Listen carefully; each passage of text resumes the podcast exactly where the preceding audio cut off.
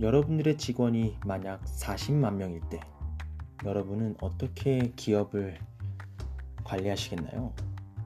저라면 음, 각 참모들의 조언을 바탕으로 제가 직접 관리할 것 같은데요. 여기 각각의 자회사 CEO들에게 경영 전략을 맡기는 사람이 있습니다. 바로 워런 버핏이죠. 워런 버핏은 음, 정말 유명한데요. 여러분들은 워런 버핏이란 이름을 들으면 어떤 게 떠오르시나요? 저 같은 경우엔 뭐 주식 투자 천재 또는 유명한 투자가 또는 세계 최고 부자 중에 한 사람 정도로 생각이 되는데요. 오늘은 경영자로서의 워런 버핏을 통해 CEO 마인드를 배워보려고 합니다. 그는 뛰어난 경영자입니다. 숫자를 파악하는데도 비상했지만 사람을 쓰는데도 비상했습니다. 그는 기업보다도 사람을 발탁하는데 성공의 요인이 있다고 말합니다. 그는 어, 재벌 그룹들의 오너라고 볼 수 있는데요. 왜냐하면 그의 회사 버크셔 해서웨이는 많은 기업들을 자회사로 두고 있으니까요. 버크셔 해서웨이는 코카콜라나 애플 같은 주식을 10% 안팎으로 사들여서 장기 보유하기도 하지만 어떤 기업은 인수해서 직접 경영하기도 합니다. 2020년 말 현재 80개가 넘는 주요 기업을 자회사로 두고 있는데요. 이 중 대부분을 100% 소유하고 최소한 80% 이상을 소유하고 있습니다.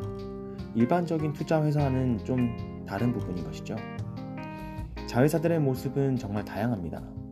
보험회사를 비롯해서 제조, 에너지, 유통, IT 등 다양한 업종의 기업들이 포함되어 있고 종업원을 모두 합치면 거의 40만 명에 이르죠. 이렇게 많은 자회사를 가지고 있는 버크셔 해스웨이, 즉 워렌 버핏은 자회사의 거의 완전한 자율 경영을 보장하고 있습니다. 이것이 가장 큰 차이점이 되겠죠. 버핏은 기업을 인수할 때 기존 경영자를 그대로 존속시킵니다. 믿을 만한 사람을 면밀하게 고르고 인수하기 전과 마찬가지로 계속 회사를 운영하게 합니다. 버크셔의 CEO들은 본사에 매일 전화보고를 하거나 주간 보고서를 올릴 필요도 없이 계열사 사장단 회의에 원하지 않으면 서로 만날 일도 없습니다. 그룹 경영 방침도 없습니다. 어느 자회사 CEO는 버크셔에 인수되고 20년이 지난 뒤에야 버크셔 본사가 있는 오마하에 발을 디뎠다고 합니다. 버핏은 뛰어난 CEO에게 그가 맡은 회사의 운영 방법을 하다라는 것은 어리석음의 극치라고 생각한다며 그들을 시시콜콜 간섭을 하면 우리를 위해 일해주지 않을 것이라고 했습니다. 버크셔가 인수한 진공청소기 회사 스콧 패처의 CEO 렐프 쉐이는 버핏이 가장 큰 힘은 내가 원하는 대로 기업을 경영할 수 있도록 자유를 부여해준다는 점이라며 다만 모든 책임은 버핏이 아니라 내가 져야 한다고 말했습니다. CEO들은 버크셔의 자회사가 되고 나서 버핏과 언제든 상의할 수 있는 것이 가장 좋은 점이라고 말했습니다. CEO가 버핏에게 전화를 하면 자리에 없어도 1시간 이내에 전화를 해줍니다. 시즈캔디의 전 CEO 찰스 허킨즈에 따르면 버핏에게 생각을 물으면 이렇게 하시오 라고 지시하는 법이 없었다고 합니다. 그는 여러 예를 들려주면서 이런 건 생각해 봤습니까? 라고 묻습니다. 버핏은 또한 어렵게 보이는 것을 이해하기 쉬운 것으로 만들어주고 용기를 불러일으키기에 그와의 만남은 마치 수업 시간 같다고 CEO들은 말합니다. 자율 경영의 전제 조건은 사람을 신중하게 고르는 것입니다. 버핏은 사람을 고르는 기준 세 가지를 밝힌 적이 있습니다. 자신의 기업을 마치 100% 소유한 듯 경영하고 그 기업이 세상에서 가지고 있는 유일한 자산인 듯이 경영하고 적어도 100년 동안은 팔지 않을 듯이 경영하는 사람입니다. 버핏이 인수하는 기업이 또 그 기업의 CEO는 굳이 그 일을 할 필요가 없지만 일에 대한 애정 때문에 일하는 사람들이라는 공통점이 있습니다. 100년 된 기업을 몇 대째 경영한 사람도 많습니다.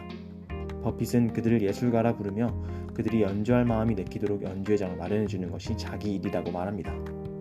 그러나 자율 경영이 무정부주의를 뜻하는 것은 아닙니다. 버핏은 경영진에 문제가 있다고 생각되면 가차없이 간섭의 칼날을 휘두릅니다. 버핏은 자회사 경영진이 반드시 지켜야 할 몇 가지 원칙을 정했는데 그 기본 철학은 앞서 말씀드린 것처럼 경영진이 오너처럼 행동하라는 것입니다. 오너의 매뉴얼의 행동 강령 첫 번째. 그것은 노력한 만큼 받는다는 성과 보상의 원칙입니다. 버크셔의 경영자들은 자신이 영향력을 발휘한 결과에 대해서만 보상을 받습니다. 수익성이 좋은 업체를 경영하기에 아무 하는 일 없이 좋은 성과가 났다면 보상을 받지 못합니다. 그러나 버핏은 CEO들이 단기 실적이나 주가에 연연하는 것은 원치 않습니다. 버핏은 경영자의 신규 투자 실적을 평가할 경우 최소 5년 이상을 평가 기준으로 삼습니다. 두 번째 원칙, 양적인 성장이 아니라 수익률을 기준으로 평가한다는 원칙입니다. 필요하다면 경영자의 판단으로 얼마든 추가 자본을 투여할 수는 있지만 투자 자본의 수익이 기대에 못 미친다면 그에 대한 대가를 치러야 합니다. 세 번째, 제대로 투자할 자신이 없는 돈은 본사로 보내라는 것입니다. 잉여 자본을 그저 쌓아두거나 혹은 무모하게 성장을 위한 성장에 투자할 경우 주주들에게 큰 피해를 주게 됩니다. 그러니 자신이 없으면 탁월한 자본 배치가인 워런 버핏 있는 본사에 보내고 본업에만 신경 쓰라는 것입니다. 버핏은 초기에 섬유업 등에서 투자 실패를 겪으면서 인간의 본성에 대해 깊이 생각하게 되, 되었습니다. 흔히 사람이 무언가의 돈과 노력을 쏟아부었는데 잘 되지 않으면 실수를 만회할 기회를 잡고자 더욱 깊이 빠져들게 됩니다. 그런 생각이 머리를 지배해서 현실을 냉정하게 보지 못할 경우 회사는 결국 파산하고 맙니다. 버핏은 경영자가 이런 심리적 관성에 빠지지 않는 것이 매우 중요하다고 말했습니다. 버핏이 주식 단순 투자에 그치지 않고 기업을 인수하게 된 데에는 자신이 단순 투자자에 머물러서는 기업이 그런 잘못된 길을 가도 제어할 수 없다는 이유도 있습니다. 버핏은 이처럼 최고 경영자의 선정과 보상, 그리고 자본 배정 문제에는 관여하되 그 밖의 인사결정과 경영 전략은 해당 경영자에게 믿고 맡겼습니다.